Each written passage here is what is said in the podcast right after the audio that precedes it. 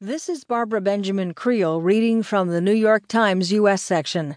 Mueller, once above the fray, is now pulled in by Scott Shane and Charlie Savage. Robert S. Mueller III managed in a dozen years as FBI director to stay above the partisan fray, carefully cultivating a rare reputation for independence and fairness. But his appointment as special counsel in overseeing the Trump Russia investigation